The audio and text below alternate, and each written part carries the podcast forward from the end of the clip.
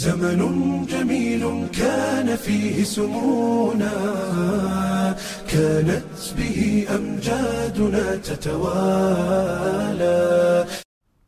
التاريخ الإسلامي له أثر كبير في رؤية مستقبل الأمة الإسلامية وتحديد درجة نضج شخصيتها وبلوغها الرشد في عملية البعث والنهضة. فالأمة الراشدة هي التي تستمد أصول بقائها وعوامل تقدمها ونهضتها من العناصر الجوهرية في عصر نهضتها. طالما هي عناصر مختارة من الصفحات المشرقة لهذا التراث.